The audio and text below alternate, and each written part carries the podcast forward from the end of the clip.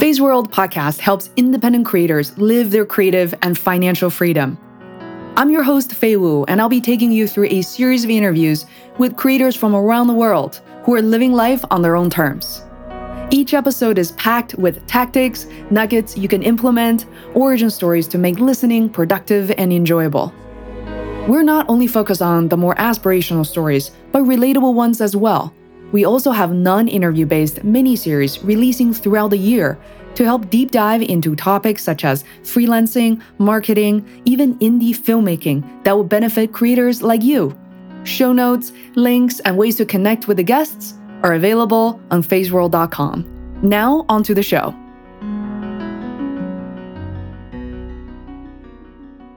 Hey guys, this is Faye from Phase World Media. Today I'm here with Gustavo Serafini, uh, who I've been friends with, I feel like forever, but officially since the beginning of twenty seventeen.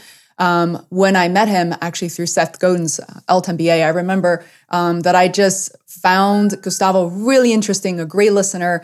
And I decided back then we're going to work on something together. So years later, we have a lot of projects to talk about, but today, it's very important. Today is the launch day of our brand new podcast called the Enabled Disabled um, podcast. We're super proud because Gustavo is the host, not me. So you get to hear from him directly. But before we get started, while Gustavo is smiling and sitting there, I would like to just say that this episode of the Phase World Livestream is sponsored by Restream, a really easy tool for anyone to go live simultaneously on thirty plus platforms. I've been using Restream since the beginning of twenty twenty. I was a customer first before they came on as a sponsor.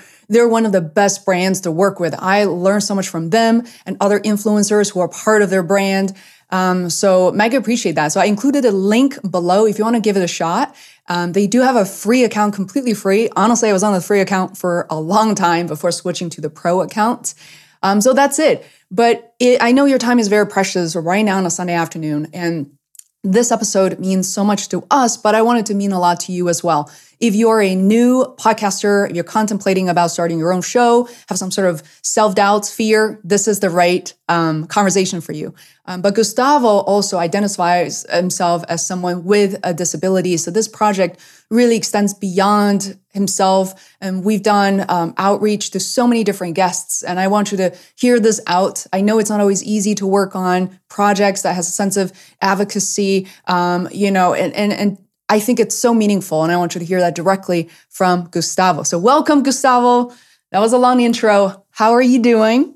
I'm doing great. It's a pleasure to be here. It's always great to see you. Thank you for doing this. All right. You've been on Phase World before, and you're here back uh, for the second time, and we are announcing something so profound. Third, oh, oh, oh, sorry.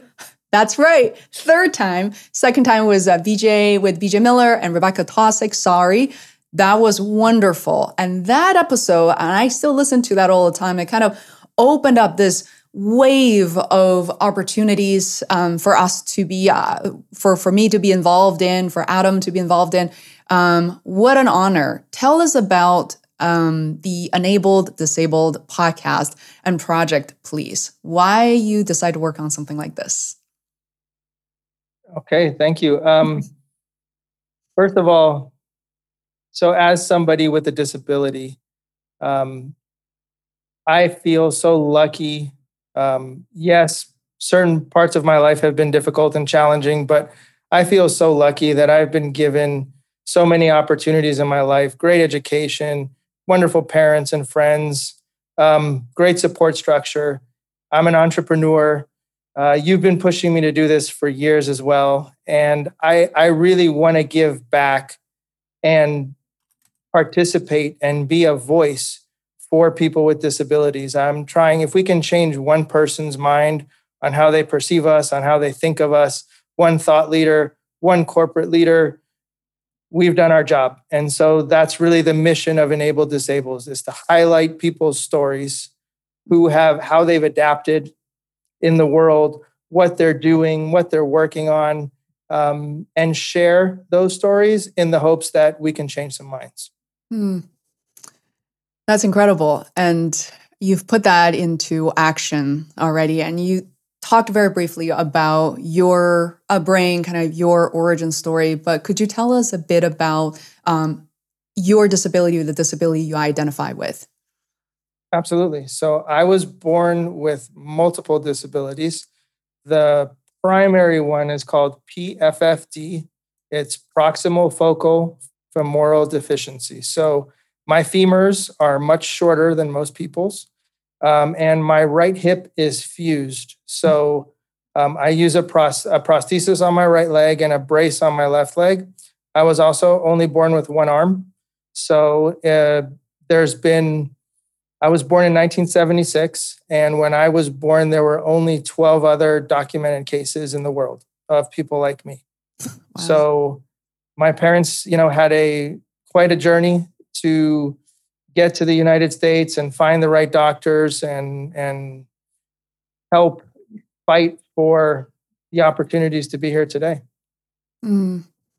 And then, you know, this to me, even though I made it sound like we've been talking about this forever, and I'm really comfortable talking about disability and disability um, with you, uh, you really open up that, I, I think, just this the space for me and the knowledge and, and the words I, I learn to uh, to choose to use when I speak with someone who identify with um, a certain type of disability. But I must say that when we first met, talking about business, you know, we, we talk about business growth for the company you've been running, which is a phenomenal establishment called Pure Audio Video dot com for anybody who want to check it out. But we really didn't really talk about disability for the longest time. We met up in person in the summer of twenty eighteen.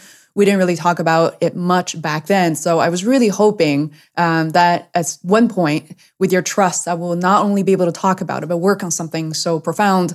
Uh, so it's a moment for me. Um, but why do you think, you know, I guess with me or with anybody else, um, did you choose to avoid the subject or something that you, you know, what, what made you feel like now is the time? And what was that kind of mindset shift uh, like for you? Interesting. Um, I didn't. I didn't avoid it. I, I did speak to it in certain alt M B A cohorts when it was relevant, and I think that um, when we met in person in that alt M B A gathering, it was uh, it was there were so many people, and it was so open and warm and comfortable and inviting that like it didn't even. I felt so. So embraced and so accepted, right? In a in a group of mostly strangers. I had never felt that way before. Mm-hmm. So it I didn't really feel the need that I needed to. Usually when I talk about my disability with people, with strangers, either they're asking me or I feel the need to break the ice in order to say, okay, I can see that you're a little uncomfortable. I can see that you want to ask me something. Let's let's go through this process together, and then I'm pretty sure that you're going to get comfortable. Mm-hmm. But there was already that comfort level with you, with Adam, with Helena, with, you know, the people that were there, where it just didn't feel like it was, like if you, you know, I was open to answering any questions, but it didn't, I did, it wasn't the usual social interaction. So I didn't feel the need to bring it up. Wow. Um, And I think now, to answer the second part of your question, I think something that one of our guests, Fernando, said really struck a chord with me, that, you know, two-thirds of all people with disabilities in the United States are unemployed. Um, the, the third of us who are have an obligation or a responsibility to say, okay, how can we improve things for the next generation, for the current people? How can we help change those perceptions and grow opportunities? And one way to do that is to talk about it, to tell our stories, mm-hmm. and have people understand that our disabilities don't define us. Yes, they are a very important part of who we are, but they're not the whole picture. Mm. Absolutely. And something that I've been able to learn from you, Gustavo, um, my opportunity with a friend that I feel comfortable and trust, and that I can open up conversations, demystify um, disability. And for people who are watching, listening, no matter where you are right now, this that was not a kind of blanket, you know, umbrella statement. We really mean it. We want to hear from people. So if you look at the link in the description below, um, on social media, YouTube, wherever you are, um, there's a link called enabled disabled dot com. You can learn more about the project. There's a big red button that says you can submit your story. So yes, we're uh, basically accepting stories that are of audio and text or blog format. Um, so we have a number of episodes already scheduled, uh, recorded and scheduled um, right now. So Gustavo, tell me about how you approach your first cohort or your uh, first, what, how do we call it? Like season one guests. Like how, how do you distill your questions, your thinking, and actually conduct the outreach? Was it difficult? Was it easy? Unexpected? All of the above. Um, it was, so yes, I was really nervous the first time. Um, thankfully, I knew the person I was interviewing a little bit. We had spent some time together, so that made it a little bit easier. But to me, I approached it. I want to learn about the person. I want to have some knowledge of what they're about, what they're doing, what they're working on. And then I think it's like you told me, Faye, just use your natural curiosity about the person. I like talking to people. I, you know, I've shut plenty of restaurants down in conversation. So I enjoy getting to know people, um, learning more about them. So I'm just activating those natural tendencies mm-hmm. during the interviews. Um, in terms of things that were unexpected, yeah. Um, we did an interview on Friday where I was not expecting um, Harley to share as openly and honestly as she shared. And it was uh, It was hard and it was beautiful and it was amazing. And, and, you know, you just go with it and, and show your appreciation for another human being who's willing to be vulnerable. Mm-hmm. Oh, I had the pleasure to listen to your episode number one, which was released today with Doctor B J Miller. And there was one segment of that. And by the way, I recommend anyone to listen to this episode. It was just so groundbreaking. I happen to be someone who has interviewed B J, I don't know, many, many times in the past, yet I discover so much about him that I didn't know. So thanks to you, Gustavo, who came from such an authentic place, who asked him really challenging questions. But I remember there was an area, I think towards the end, you asked, hey, B J, is there anything that I haven't asked you, but you want to share? And that was so beautiful because together you echoed the fact that it doesn't matter that, you know, you now make the topic seems okay, you've learned a lot, you've uncovered a lot of grounds, but at the same time, you know, the, the topic comes with a certain amount of pain, vulnerability. Um, so could you take us to maybe what the pain, what you mean by the pain, what it looks like? Because I don't think a lot of people have a good understanding of what it really means. So we use a lot of imagination in our heads to uh, to think of what it means. But what does it, what does it mean to you as someone Um, who has a disability? Well, I think there's a there's a lot of sensitivity around the subject and awkwardness around the subject. Um, so it it de- it definitely helps me, anyways, interviewing, talking to people with disabilities because I have one. So the first thing is I'm trying to come at it from a place of respect and from a place of curiosity because I feel these stories are important to share and learn from. Um, for me, so for me, for example, when I don't want to give too much away on the B J conversation, but I've had some really different, I've had some amazing doctors that I've loved and um, cherished that we can talk about. And then I've had some really not so good experiences with doctors um, where, you know, they make me feel like, I don't know how you function. I don't know how you do what you do. You're a medical marvel. Like, I don't get it. You shouldn't be, you shouldn't be able to do anything that you're doing. It doesn't make any sense physiologically. And that's, uh, my ego is not that big. So I don't, you know, it's, and, and it's just not true. And it comes from a place of, it's very um, off-putting and it feels, you know, or when you have a doctor tell you, boy, so my left leg is stronger than my right leg, right? It's not, I don't have a fused hip. I have more range of motion. When you go to a doctor's office and they tell you, boy, wouldn't it have been great if you had been born with like two left legs instead of your right leg, you know, how do you react to that? Well, sure, it would have been great if I had been born in Michael Jordan's body, I guess, too. Like, I don't know, you know, like, what do you, what do you do with that information? Right.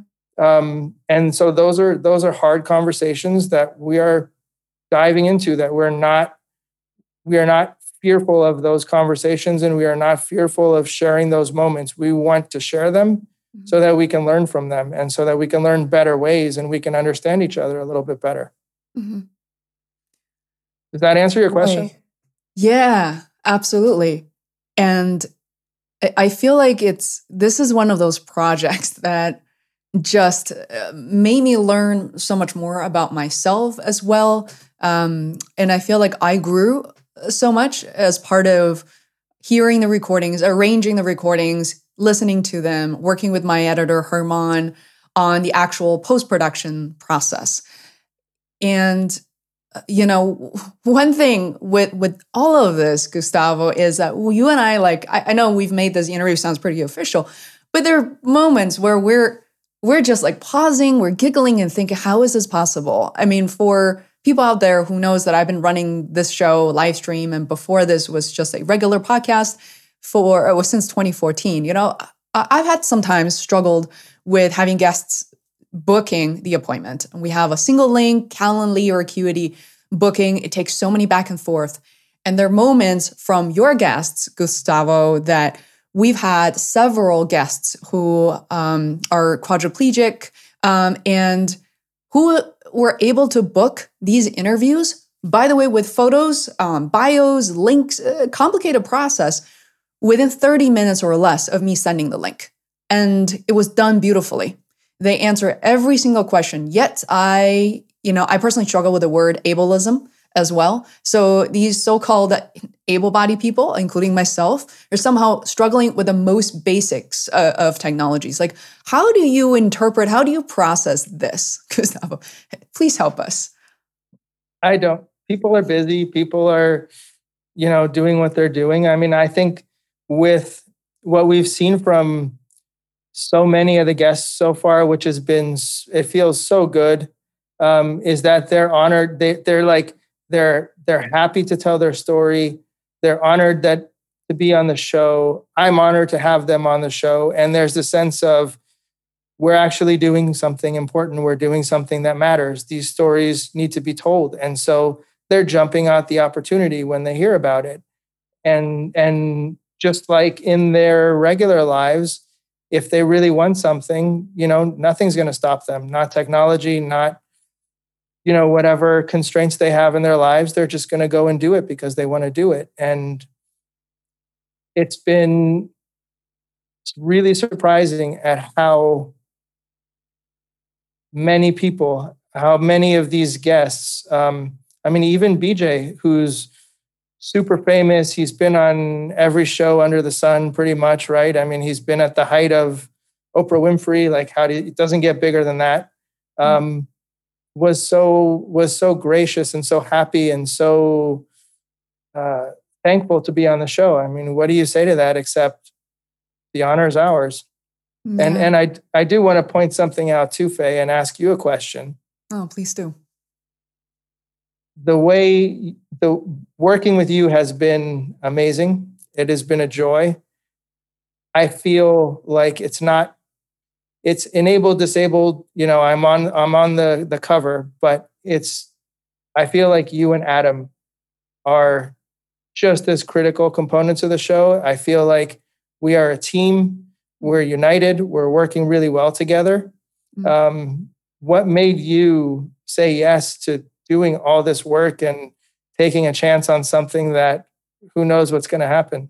Yeah, that's so great. Thank you. What a great question. I was going to say, yeah, I'm not going to do, I'm not going to produce a podcast for everybody who's interested. Love to podcasting, but man, it's so much work. It's endless. Um, you know, the other day I was walking. Sometimes I take walks by myself, listening to, to music. And Gustavo, I must admit that between this project, which is about disability, enabling people, the community, and I think beyond, I think enabling able-bodied people as well. And another project I'm working on is for childhood cancer. Um, It is incredible. I have so much to say about that. Um, Childhood Cancer Hall of Champions. Thanks to another shout out to another altMBA um, alum. Um, and, you know, and palliative care because of Doctor B J Miller. This triangle and maybe some other aspects of these projects made me feel like my my life and my being is really quite fulfilled. It makes me feel like my life has um, so many different meanings. Well, it has meaning in general than what I thought was possible. Working for Fortune, Fortune five hundred companies, the house I'm living in, the brands or the brands I'm wearing, none of this really matters. But when you as a one-person team, as a three-person team, three Three people, just the three of us, can reach out to so many people and put a smile on their faces. And who knows, Gustavo, I hope that, you know, with no pressure, I hope you do this for a very, for a long, long, long time. And I hope you do this. You continue to interview other people, um, build this platform when you're eighty-five, ninety, one hundred. I mean, that will be just an incredible outcome for me. And I want to be able to Um, be on this journey with you as long as I want. I don't know how many people can can actually say that about the projects they're on, and um, I, you know, I think it's it's a bit of an elaboration. Elaboration, as you know, I don't have kids. I love kids. I don't have kids, and I I hear about this thing from parents all the time, right? Like they um, kind of they they have all their hope and hopes and dreams. Um, like kind of embedded in their children. They're so happy to see everything. I sort of feel the same way about our podcast. About it's like every person who joins. My mom knows. My mom sees me running downstairs, and I'll be talking to her breakfast, lunch, and dinner. Uh, it, it, she she's still today. We've been on this for two months. Today she's like an hour. She's like, oh, I feel so profoundly fulfilled by this, and she's just an observer. You know, that's uh, amazing. Yeah, man, it's such a love. We, I can't even fake this kind of love fest. It's just the, the amount of joy that I've seen us, seen you bring to other people. And um, wow, there's really no word for it. And I'm, we're trying to invent these words, trying to find this perfect moment. I mean, how does it feel like, what does it feel to you viscerally? I mean, I, I get texts a lot from you lately. And I, I'm not going to repeat, but I want to ask you. You're uh, blissed out. I mean, what is it? How does it feel in your body right now thinking about working on this project versus before? What's the difference? It's felt real for a while. Um, right now, it feels more real. It feels like we're launching. It's official. Now we're here. We can we can kind of, you know, put our stake on the ground and say, this is who we are. And we can grow that, you know, or we can, if you think of it, I like the the gardening analogy. We're starting a garden and it's going to grow in a whole bunch of ways. Some of them are going to be expected and some of them are not. Mm-hmm. And it's, it's, I'm so curious and so interested and so excited to see where we can take this and how much of an impact it can have on people. Uh, so yeah, just excitement. Um, This belief, lots of hope, and uh, I want to be doing this for a long time too. Uh, you know, eight hundred years old, who knows? But let's uh, let's take it. Let's take it a day at a time. Yeah, that, I think that would be great. You know, if we, um, as mentioned, you know, if Helena, Helena is watching this, a bunch of our friends said that we're going to grow old together. Um, you know, if we end up having kids or no kids or whatever, a bunch of us from altMBA and people who believe in the same things will grow old together, I hope, in old people homes, uh, in retirement homes, we'll still have our microphones and our laptop computers and uh, young people teaching us, training us how to do this. But yeah, keep growing the show will be just incredible. Could you give us a, I know you don't want to give away so many of the conversations that have already happened, but give us an idea of some of the people you've interviewed and maybe just like some snippets into, you know, who they are. Why should people subscribe, follow your show? Um, who are these guests coming up in the next eight to ten weeks, you know, every Sunday? Sure. Uh, well, there's world famous Doctor B J Miller, um, and we get to hear a side of him that he hasn't shared before. And I think with With the more well-known guests, that's really going to be my goal, is to approach them from a different angle so that they're not just as powerful and amazing as their stories are, I don't want to recycle that story again. I want to I want to help our audience learn something new about them, of, you know, another another piece of the puzzle of what makes them who they are. Mm-hmm. Um, then we have, goodness, Christina Ryan, just an unbelievable advocate out in Australia, disability rights advocate. She's been an advocate for for uh, women. She's been on the United Nations. Uh, just unbelievable. She comes from a family of advocates, right? So, again, having having a conversation with her about her work, about what she uh, what she's learned, how we can help um, the dis- the the community of people with disabilities. Mm-hmm. It was incredible. Um, I learned so much from her. I felt like, I told you this on text message, I felt like destiny tapped me on the shoulder and said, you know, are you ready? Um, it was it was mind-blowing. Uh, all the guests have been incredible. Um, Amanda Heel, also from Australia, motivational speaker.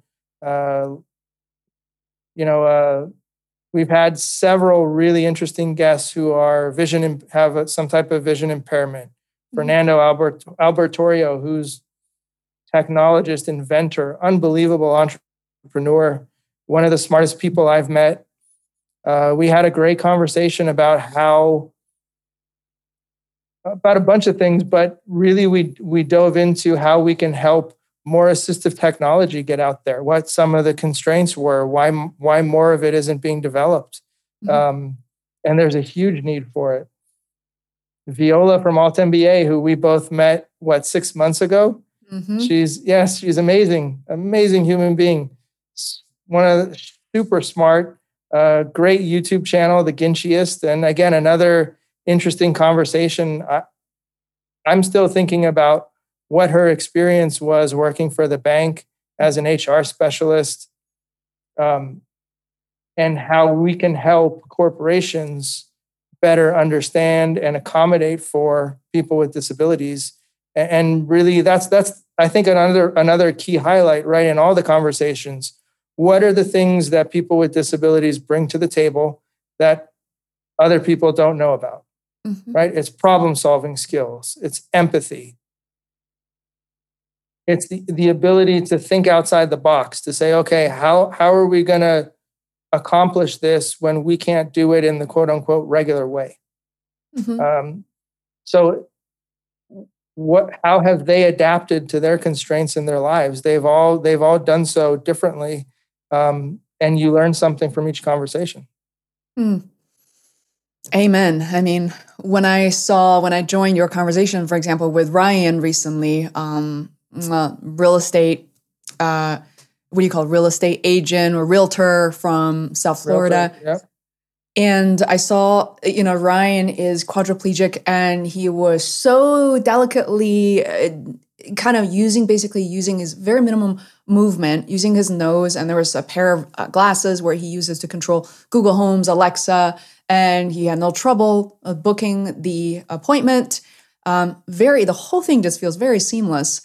So opened my eyes to a lot of things. And because, Gustavo, you and I started talking about like furniture at home, different um, uh, kind of assistive devices and how they're, some of them are poorly designed. And really, when you think about um, so much of what, what we're going through every single day, you know, as people without a certain type of disability, we simply don't think about it and we don't appreciate um, the environment around us, which are primarily probably designed by people without disabilities.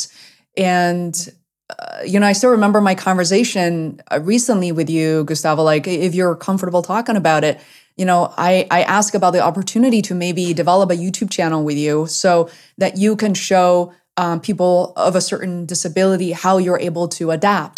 We talked about people diagnosed with cancer, and part of, I didn't realize this before, you know, amputation is part of a certain type of um, cancer diagnosis, and how do people adapt with that transition. And, you know, I ask you, like, for example, how do you put on a jacket easily? And as a result, you know, I started experimenting it myself and I couldn't get anything done, for example, with a single hand. And and you smile and you say, oh, that's super easy. Let me show you five ways to get it done. Like, could you talk to us about that? Of, yes, um, we're we're yeah. we're definitely going to do that. We're definitely going to do that, and Kika is going to help us out with that too. So um, she is a massage therapist, and she's also certified in muscle activation, and she helps uh, train me and take care of me. And and uh, so yeah, we're going to do videos on you know how to put on a some different strategies on how to put on a jacket with one arm, right? Because I had to learn um, how to do that, and there's a bunch of different ways to do it. Or how do you how do you row with one arm on a row machine? Or how do you, you know, like we're going to explore a bunch of different bunch of different aspects of that. And one of our guests too recently, Linda, who's a, a martial artist who had a has a disability now, and and sh, you know, I think it'd be great to show videos with her cane and you know how we can. How we can do uh, maybe some Tai Chi to help loosen muscles up and strengthen muscles. So uh, I think there's a whole range of videos that we can do, that we will be doing, um, mm-hmm. that I'm excited about. Absolutely. Mm. That I think that's super exciting. Do you, by the way, do you still remember when you had to learn these skills? Do you remember being, I don't know, three, four years old and have to kind of consume and learn everything all at once? Or was it more of a, like a gradual process for you? It was, it was a gradual process. So when I was young, you know, uh, I would, I could put on a shirt pretty easily, but, you know, my parents had to help me get dressed for a while. Then you start to learn, you know, gradually how to do it yourself. Um, and you, occupational therapists helped with that. Um, Just trial and error helped with that. I mean, putting on a jacket, I grew up in California, so I didn't have to use a jacket all that often. But when I did go to Chicago for graduate, for undergrad, um, that was, that was trial and error. Okay. You know, do I have to kind of grip the other side of the jacket with my mouth? Or do I have to, you know, how do I do it? So that was, it was awkward for a while until you practiced it and you tried out different things and you thought about it. Like, Um, okay, what if I zip the jacket up before I put it on? Mm-hmm. At least, you know, it doesn't have to be all the way, but part of the way. That's really easy to do. And I, that's made it, made it easy. Um, or if I'm leaning, so I don't have a right arm, right? So if I'm leaning up against the wall on my right side, that part of the jacket isn't going anywhere. So it's a lot easier to, to zip it. Wow. So it, there was trial, a lot of trial and error. Yeah. Wow, that's beautiful. And you mentioned it, uh, that I'm learning so much more about you in the past year or so. Let me just open this up to people who are listening, who are watching. You also have coached basketball. You play tennis for hours. I know I have not played tennis for hours. You go swimming uh, on a regular basis. Could you tell us about that, like how you're able to uh, adapt to these sports and what you had to learn to Uh, pick them up or, or, you know, perform to a certain level? So interesting. So we we talked about this some with Dan James, who was a, that was another great interview. He he was the U S Paralympic coach for uh, wheelchair tennis. Mm-hmm. And sports for me was not just something that I loved as a, as a kid, but it was, it helped me participate. It helped me um show people that I that I belonged. I remember when I was in the second grade, I went to an amazing school, and there was uh, two sports that they played there. It was a small private school in California called Walden, and um, I think there was like second through fourth grade, fifth grade maybe, and there was a girl there who was a fifth grader. We played handball and we played tetherball. Those were the that was basically the sports on the playground that everybody played. I was sitting there first day at school. I'm nervous. Like, do I, I don't know how to, never played handball. And it was this fourth, fourth or fifth grade girl. She was like super athletic.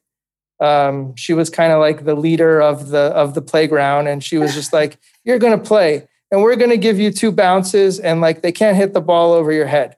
And that's how, and that's how I started to learn to play handball. But she like, she said, no, Gustavo, you're going to play. Like, just like everybody else is, you know, this wasn't like teachers directing it. This was just a bunch of school kids on the playground. And she taught me how to play handball and she taught me how to play tetherball. And, and I played it and I loved it. So sports was a way to participate, to learn, to grow. Um, to call out some very famous names. I went to Magic Johnson's basketball camp when I was young, and I have a picture with them. I went to Byron Scott's basketball camp when I was young, and they never said no. They never said, oh, you have a disability. You, you don't belong here. You can't play. No, they accepted me. They said, yes, you play basketball. Great. Here's the age group. Let's play. Let's, let's get better. Let's love the game. Um, I got into coaching basketball because there was a, a coach at Magic Johnson's basketball camp who said, look, Gustavo, you're shorter than the other kids. It's great that you love the game of basketball, but if you want to, if you want to participate as you get older competitively, you should coach. Mm. And, and I did. And it was an amazing experience. But again, sports for me equaled participation mm. and, and acceptance. Participation and acceptance. It wasn't just like a competitive play. It's not that you're trying to, you know, for, for a lot of us, I think when it comes to sports, at least from my memories, growing up in a kind of a very competitive society in general, um, you know, height was very important. I was pretty good at basketball, but they would never put me on the team because I'm five foot four and the other kids were at least five seven, five eight. Um, there were, I feel there were a lot of kind of excuses and requirements that are kind of, I had to navigate around as well. But my God, compared to your story, I, I feel like there was nothing uh, really for me to, to avoid or to say no to.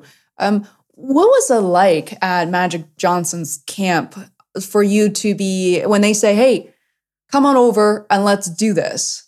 Uh, wasn't like a way of negotiating with you, like, Gustavo, do you think you can handle this? Like, you sure you're going to be okay? I didn't hear any of those like type of languages. Like, was it empowering to you? Was it, what, what, what did it, how did it feel? I mean, look, if they, they had a, it was all day for, I think it was a week. So yeah, it was really tiring. It was really fatigued. I come home with blisters, you know, and, and all that, but it was so much fun. Um, and I was doing something I loved. And so, yeah, they helped out like, okay, so Gustavo, you know, do you want to, you know, I ran the lines like the other kids, but sometimes they'd make you run, you know, go run two laps around the track to warm up. I didn't have to do that. That was okay. I didn't feel less accepted because of that, or because there was a chair there if I needed a little bit more rest than somebody else. Mm-hmm. You know, they made little adaptations that still made me feel like I was a part of the group. Like I didn't, I never felt left out. I never felt um, different. If anything, I was, I was uh, appreciated and and celebrated. Mm-hmm. Mm. Love it. And la- lastly, I wanted to ask you about swimming. And, and I swear I won't keep probing every single sport. And I'm, you know, I love sports myself. Uh, and it gives me a whole bunch of joy and kind of takes me away from working in digital marketing, which is another amazing reason. But when it comes to swimming, it's something that you do regularly now. And we only started the conversation of how you're able to swim. Like, um, for people who are watching this, like, you know, if they know someone uh, who identify with a certain type of disability and think that swimming is completely out of the question, um, what are, I mean, it was different types of strokes, the different styles, like how do you go about swimming? Right. So when I was young, uh, we were in a, I always loved the water, but I didn't know how to swim yet. I was really young. I uh, must have been first grade, something like that. Um, we were playing at the pool and Uh, my brother pushed me off the step, did not for any, like, it wasn't a mean thing. It was just boys playing, boys playing, right? And I didn't know how to swim and I almost drowned. And I think some lady like jumped into the water and, and you know, got me in time. And the next day my parents were like, okay, it's time to learn how to swim. So I went to the Y M C A, local Y M C A, and just unbelievable uh, teacher there, instructor. She taught me how to swim. And then she said, guess what? Why don't you join the swim? Why don't you join the swim group and compete? And I did. And I got third place in the backstroke. And, you know, there was my name in the paper. There was a reporter there who, you know, put me on the paper. But so I, I swim backstroke. I swim freestyle. I swim butterfly. I don't do well with the breaststroke. Um, but swimming has always been, once I learned, I loved it. So uh, I would I would encourage people to go to the Y M C A or um, find a swimming instructor, because you never know, just because it looks different. Look at the Paralympic swimmers. They have all kinds of different disabilities and they're still swimming. Or there's an eighty-four-year-old gentleman who swims here in the pool in my building, and he had major back injuries and rotator cuff injuries, and he can only swim the breaststroke, but he's unbelievable. And he, and he does it, you know, five times a week. It's great exercise. And you don't know if you don't try. Could you tell us about that story, I think, with this gentleman and the trophy? Do you mind sharing that? I love that no, story. No, not at all. So, yeah, I mean, so he's a, he's a competitive swimmer. He, he's, he competes in the Masters events. And uh, he started talking to me kind of slowly here and there. And, and one day he said, I'm going to give you a gift. And I was, you know, taken aback. I said, okay, great. Thank you so much.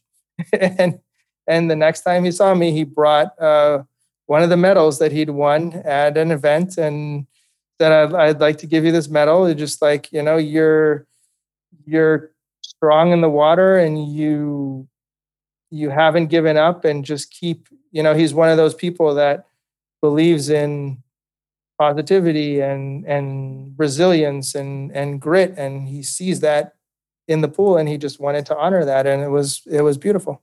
Mm. I just love that story. Um, but so many others as well. I think, you know, I experience what you're, in a way, what you're going through, what you're living through in this moment, kind of vicariously living through you. So a couple of examples I want to bring up. And, you know, one is, I believe, is from American Idol, about a young woman. Um, I hope she's watching this at some point, because we really want to get her on the show. Um, yes, and for please. Anybody else, right, who's watching this, by the way, you do not necessarily have to be the person who identify with a disability, but you can also be a contributor. Um, it, this may be a cause that you care about. You know someone who who does. Um, but uh, I would love to take a moment to talk about the American Idol woman, as well as um, Crip Camp, so uh, which we watched recently together, sharing uh, with each other. Um, tell us about um, that woman. What did you learn? What did you see from her? From her, you're talking about you're talking about uh, Mandy Harvey. Yes, I think so. Yes, yes. Um, I mean, so she is remarkable. Uh, she's also the uh, I think the brand ambassador for Not Impossible Labs. So hey, if you know if Mick Ebeling's listening, you know we would love to meet her. Um, she. wanted to be a musician her whole life. And uh, when she went to, she got accepted into a music school in college, and she lost her hearing that same year. And she taught herself how to sing again, even without being able to hear. So I looked at that story on, on YouTube, and, and uh, I was just blown away. Again, grit, perseverance, determination, um, and her selflessness to say, I think she said it in one of the Mick Ebeling interviews, where she said, I, I don't sing for myself. I can't even hear myself sing anymore. I'm singing for the people that are listening to me, who can appreciate and who can be touched and inspired by what I'm doing. Mm-hmm. How how did you, uh, how did that make you feel? Um, yeah. How did you feel listening to her sing and like learning about her story? To me, people people like like Mandy, or there's somebody that we haven't talked about too that I, I would really, um, uh, Mattie Stepanek, he passed away many, many years ago, but his mother, Jenny, is still alive. So when you, when you see someone, when I see someone like that, I it does two things for me. It reminds me of who I am. Um, And it gives me hope for the person that I want to be. So it it it brings me back to myself, and I get to recenter myself. And then it inspires me to say, okay, what else can I do? How much more can I contribute? How much better of a human being can I be? Um, that's what it does. That's how I feel. So it's it's it's inspirational in in the best way possible, not not a cheap thrill inspiration like, wow, look at that person, I'm glad I have it so much better. No, it's more like this person is like me, a lot like me. Um, how can I actually improve what I'm doing to to help other people the way they've the way they've helped me? Mm. One thing I think can sound very sensitive to a lot of people is, and a lot of people do wonder about this, you know, did you ever uh, for a moment and think, you know, this is unfair, uh, why does, why me? Or, you know, did you ever have feelings like that? Of course. Of course. Um Not when I was young. It was more in the teenage, you know, uh, end of high school into college years where you're, for me, it was self-discovery and awareness and being exposed to, like, I remember my first year of college. I wasn't sure if I wanted to tell this story, but I'm going to tell this story. So first year of college uh, at the University of Chicago, I'm in a class called Human Being and Citizen. And I don't know why the debate started, but it started. Um, there was a kid from really smart, I don't remember his name, really smart guy um, from one of the science academies who basically flat out said in class, everyone with a disability is a waste to society, they're a burden, and they should be, we should commit genocide on them. Like, they don't belong here. And I think every single person in that classroom would like froze and looked at me and was like, are you going to, you know, with that, like, are you going to say something? Are you going to stand up for yourself? Are you going to react? And I didn't. I didn't say anything. I was, one, shocked, two, um, didn't trust myself to actually have an intelligent discussion when the reaction was, wow, I would love to, you know, I would love to kick the crap out of this kid. Um, so I didn't say anything. And then, of course, there were some other smart people in the class who defended the other side. But to be exposed to that, sure, you you think all those thoughts. And I, and I didn't want to shy away from that, because if I did that, I wouldn't really examine myself fully, right? I had to go through those sentiments for me. Um, to be authentic. Otherwise, I'm just, I'm just faking it. Like, if I don't have those thoughts, if I don't internalize those thoughts and deal with them in my way, then, then I haven't developed as a human being. That's how I saw it. Mm. Well, I hope that that person, first of all, he does not sound very smart to me at all. Um, but if he's ever listening to this or come across this project, uh, yeah, I think the debate is on. Uh, so definitely join us. And, you know, it worries me at the same time, but it also interests me to know that there are the things you hear and the things you don't hear. There are people who vocalize how they feel about the situation and those who don't. Um, you know, this is a different, almost feels like a different pivot, as you and I were exploring on YouTube for the different channels that, you know, kind of celebrate people with disabilities.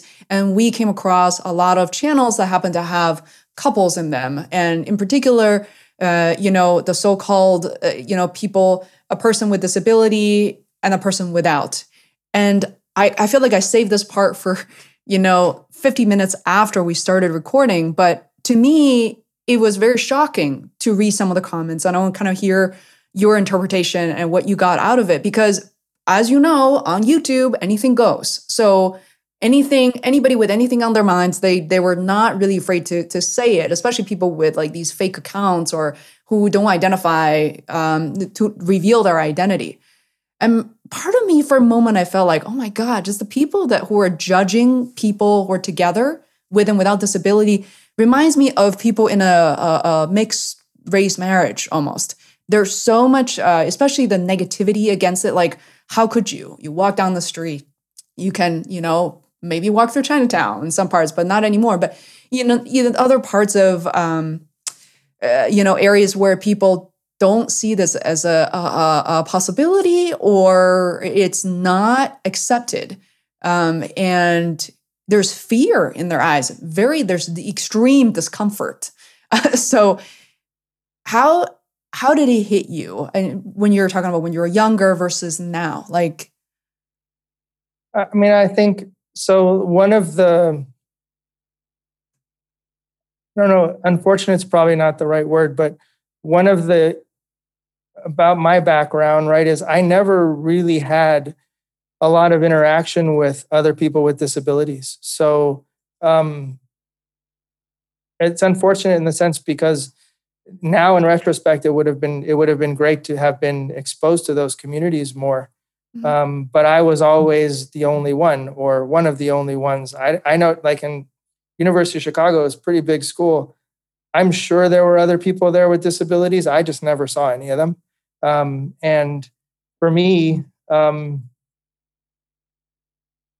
I've had I've had girlfriends uh, who were not disabled. I'm super open to dating people who are or are not. Like that doesn't matter. That's not the important point. Um, I feel like there's a lot of those people out there, like in my school, who think that we're a burden, who think that we don't belong, who think that, you know, why would somebody without a disability ever be with somebody with a disability? I'm sure there's tons of people who think that. Um, I wish that those YouTube channels wouldn't even focus on that so much, um, because for me, at least for me, it's it's irrelevant who I, you know who I'm with or who I'm not with, or they're with me for the reasons they're with me, and we don't. I don't need to share that with anybody. Um, mm-hmm. So I have a different reaction. Like maybe it's still old school where your your dating life is private, and you know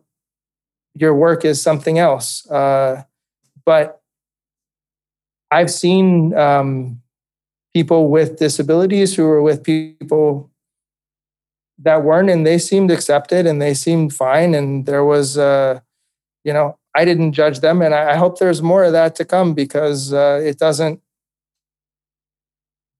there, there's a lot of reasons for it, Faye, but how does it make me feel? I have mixed feelings about it. Mm-hmm. You know, I, I think um, we need more openness and we we need to have more of those conversations. Uh, but at the same time, there's an element of it that's private, that is between you and that person. Yeah, I would agree. And uh, I'm on one hand, I'm really thrilled to see there's so many channels on YouTube and YouTube-like platforms um, that now have these shared conversations. But when you look at the fuller scope of the types of topics and, and channels, um, topics around disability, it's still a very, very small subset of um, the world of, you know, uh, content creation. So unfortunately, I think, unfortunately, they're starting, but unfortunately, I feel like it doesn't, it's not all encompassing and it's a little bit, you know, single dimensional um, and uh, the focus is rather narrow, but I think it, at some point it will be normalized in a way that people will actually focus on the bigger picture as opposed to the, the differences. Um, and I, you know, I, I think people who are so concerned about these relationships and people with disabilities uh, have a lot more fear, have a lot of uncertainties, self-doubts that they need to manage on their own first. So um, I definitely would encourage them to go down that path first. With that said, I mean, we are approaching the hour, but I know that there are a couple of areas that we talk about: learning, acceptance, pick up new skills. But one thing we haven't really talked about, which, which is podcasting. H- having gone through so much uh, in your life, you know, adaptation and Uh, and dealing with these people, unfortunately, here is podcasting. You're, you're putting yourself out there, your voice is out there, and the people who decide to come along, their voices out there as well. Uh, what are some of the challenges you have experienced as an interviewer, or delights perhaps? Like, what is that learning curve like for you? Because uh, for people who don't know, you haven't been like a platform speaker for the past twenty years, you're not really like a, you're not quite a speaker yet, but we all know that's on the horizon. So um, what, what's that, what's that like as an interviewer? So again, for me, I think I, I draw on my experience coaching where I had to speak in front of a team, in front of a team with parents, sometimes in front of, you know, where you're in a in a packed uh, high school gym. So projecting my voice, having something to say, um, comes. I've been I've been through that. Um, I also go back to my law school experience where I, you know, I really loved doing moot court, kind of like arguing in front of judges, and where they taught you really to over prepare. So for me, probably, I know you've been, you've been telling me not to kind of, you know, don't worry about spending, you know, five hours preparing for an interview or whatever it is. But I, I like to prepare for those interviews. I like to put myself in the right mindset before an interview, um, you know, for probably two hours before the interview. Um, that's mostly what's on my mind. I'm clearing, I'm clearing my head and creating space for those conversations to happen. So, um, I think it's just drawing on those experiences has, has made it easier. Mm-hmm. Um, the delight is, again, when people share things that you don't expect them to, and you get to see where it goes and where to take it from there. Um, it's been, you know, again, so it's not easy conversation, but it it's not fun either if it's easy. So I, mm-hmm. I accept the challenge, and I want to see I want to see where where we can go with it. Yeah. What about um, we have several guests who may be opening up and talking about this for the first time, you know, publicly, or being interviewed as a podcast guest for the first time. By the way, for podcasters out there, I highly encourage you to reach out to people in, with disabilities, because they have such unique, such interesting stories and life stories to share with you. Um, definitely don't exclude them. And uh, but Gustavo, there are guests, I, I found it kind of challenging to find their backstory, find their origin stories, because, you know, they, they some of them haven't been blogging. You know, they're uh, unlike B J, who, like you said, spoken on three hundred different um, podcasts. How do you go about researching them, or or just, do you have an open mind, go in, just kind of see where it flows, where it goes? Both. So some of them you can find on, you know, social media, right? LinkedIn, Facebook. Mm-hmm. Um, some of them have YouTube channels. Uh, some of them we talk to ahead of time for a little bit, just to get to know them a little and see who, see who they are and what they're about and get a sense of their story.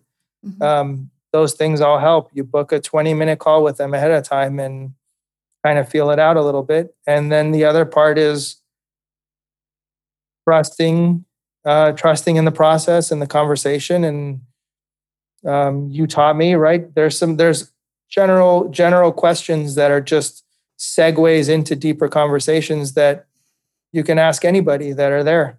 Mm-hmm. And, and also listening to other interviews and listening to other podcasters. I've been listening to podcasts for years, uh, you know, whether it's Faye's World or Tim Ferriss or James Altucher, or, you know, just the, the litany of of podcasts, great podcasts out there. You learn how how do they ask questions? How do they talk mm-hmm. to their to their to their guests? Which mm-hmm. which interviews were really, really good and which ones kind of fell a little flat? Mm-hmm. So it's just engaging with podcasting as an art form and trying to get better at it. Mm-hmm. Wonderful.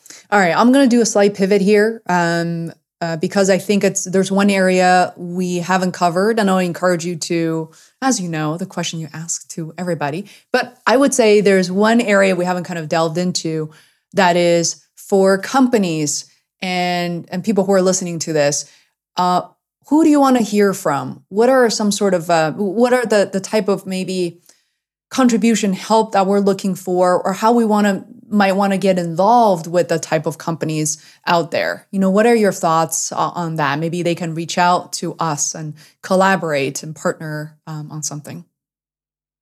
Sure. I mean, there's a number of possibilities there. Um, one, I think it would be great to have a company sponsor the show, maybe a company that's working on assistive technology or is more open to assistive technology. Um, I'm thinking Microsoft. I'm thinking uh, Nike with their new Fly shoe that they came out with, where they actually, um, in their design process, had someone with a disability help them to des- design that shoe. Um, so I think there's great opportunities there. But I'm I'm also interested in and I, th- I should say we're also interested in exploring, you know, how can we change company culture just a little bit to say, like, how can we uh, maybe provide some additional training or some some ideas as to, you know, why you should be hiring more people with disabilities, what you should be looking out for, how you should be approaching uh, those potential uh, employees and workers to make sure mm-hmm. that they give them a better chance to succeed in your company. Mm-hmm. I mean, there's there's so much potential there that that's untapped. Mm. Have Love I missed it. something there that, that we've been talking about? Because I know we've been talking about a lot of things. Yeah, yeah, I, th- that is important. You know, we are now kind of uh, co-launching the show, and we talked about there's so many different ways to contribute and to kind of step in by referring guests, referring yourself to share your own stories, but other stories as well, for companies to get involved, to sponsor an episode, to sponsor the project. We have very reasonable rates. At the moment, we have launched one episode already, but there are, you know, more than ten in the can or releasing on a regular basis. This is a niche podcast, I will admit, which means, you know, we are well targeted um, in terms of the audience we're going after. But also, you know, anybody who is interested in just learning more. You you might not even know someone with a disability. You don't have any family members or friends with a disability. But this is a, a subject I think we all need to learn because Um, you know, according to C D C, I think, you know, twenty-five percent of uh, Americans uh, have some sort of uh, disability. And that is a that is a much bigger number. Plus, I think a really mature conversation when it comes to that, you know, as we age, as we get older, as we're diagnosed with certain illness, you know, I think disability is a, a ahead of all of us. Uh, why don't we learn something about it now? You know, we Um, same thing we talk about palliative care, and death isn't something that we could it can be completely avoided. So I think we need to be more knowledgeable and more accepting. Um, yeah, Gustavo, did I take us off track or anything else? Not we at should. All. Uh, um, yeah, so this is really wonderful. Is there anything that we haven't talked about? I know I jumped around a bit, but I really want people to hear your story. Um, I know you mentioned you mentioned Crip Camp that we didn't really talk about. Is there something that you wanted to to bring up about that? Sure. First of all, Gustavo and I would like to interview everybody in that show. So uh, we're going to go through I M D B and just conduct uh, literal outreach to every single person from top to bottom. So if you guys know anybody, anyone you feel interesting, or you have watched the show, let us know in the comments below. But um, Gustavo, what, a, what what are some of the key takeaways? Why should people watch that documentary if they haven't already? Well, for me, it was, again, I it just learning about the disability rights movement in the United States. So many things that I didn't know about. Uh, to me, there were certain elements that were difficult to watch. Some of it was hilarious. Um, a lot of it was, in, again, deeply inspirational. Um, I mean, how can you, for me, how can I not, you know, if I ever meet any of those people, how can I not just thank them for everything they've done, all the, the, the sacrifice, the fighting, the activism. Uh, we, I wouldn't be here today without them. And so to me, at least partially, it's, It's, it's, uh, I would like to communicate that gratitude, um, mm-hmm. for, for everything that they've done in their life. Yeah. Highly recommend, guys. I mean, it's, uh, executive producers, I believe is, uh, Barack and Michelle Obama. And, uh, and it's just a, it's an incredible project. Uh, it's a film. Definitely. There are many delights as well. There are moments that are uh, just hilarious, and it's just so funny, so human. And uh, I think it brings us closer. And I have such high hope for this project, also for this podcast, Gustavo, because I realize that, you know, for me, who have lived here in the U S for twenty years and prior seventeen years prior to that in China, I must say that I've had the opportunity to bring a lot of my friends to China. Some of them just went on their own, but every person who came back to the States and said, wow, now I know so much more about China, the people, the culture, even the the even the politics, the mundane stuff, so different than what I have learned through mass media here in the States or Europe anywhere else. I get to know the people, why they're lovely. And and I realized, you know what? It just, I, I hope that this show, this project opens up doors for people to experience disability in a really authentic way. And um, I, I, I mean, I, yeah. Also, just it was great to see uh, people with disabilities on camera. We don't get to see that very often. And that was refreshing.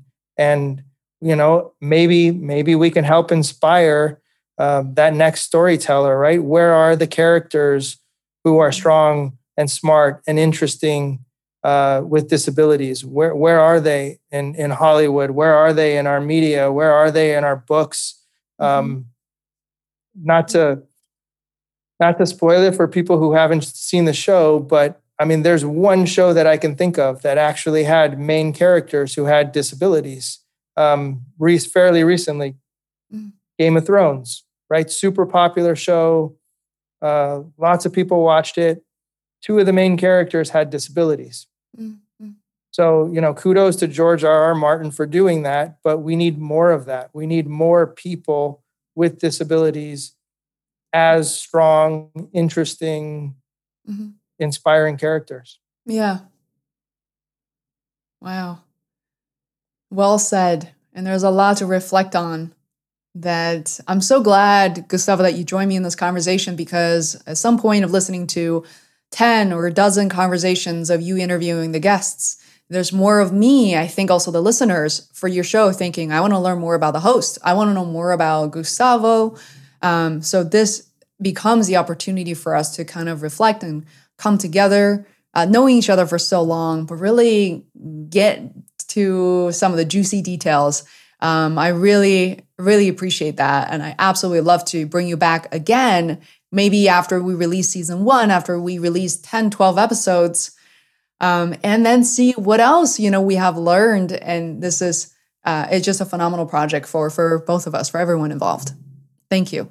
Absolutely. I, I would welcome that, Faye. I'm looking forward to it. It's always, it's always a joy, yeah. And it's always, it's always an honor to be on Faye's World.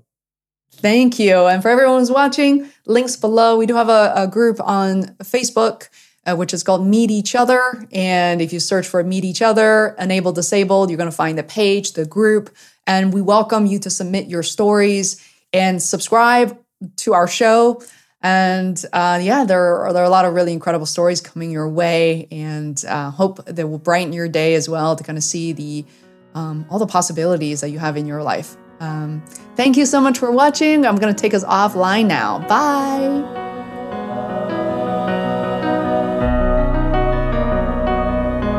This episode of the Faye's World podcast is brought to you by Faye's World L L C, our marketing service agency created for independent creators and businesses. We offer website development, video production, marketing mentorship to people who want to tell better stories, level up, and create a profitable brand. Phase Zero podcast team are Chief Editor and Producer Herman Ceballos, Associate Producer Adam Leffert, Social Media and Content Manager Rose De Leon, Transcript Editor Alina Ahmedova, and lastly myself, the creator and host of Phase World. Thank you so much for listening.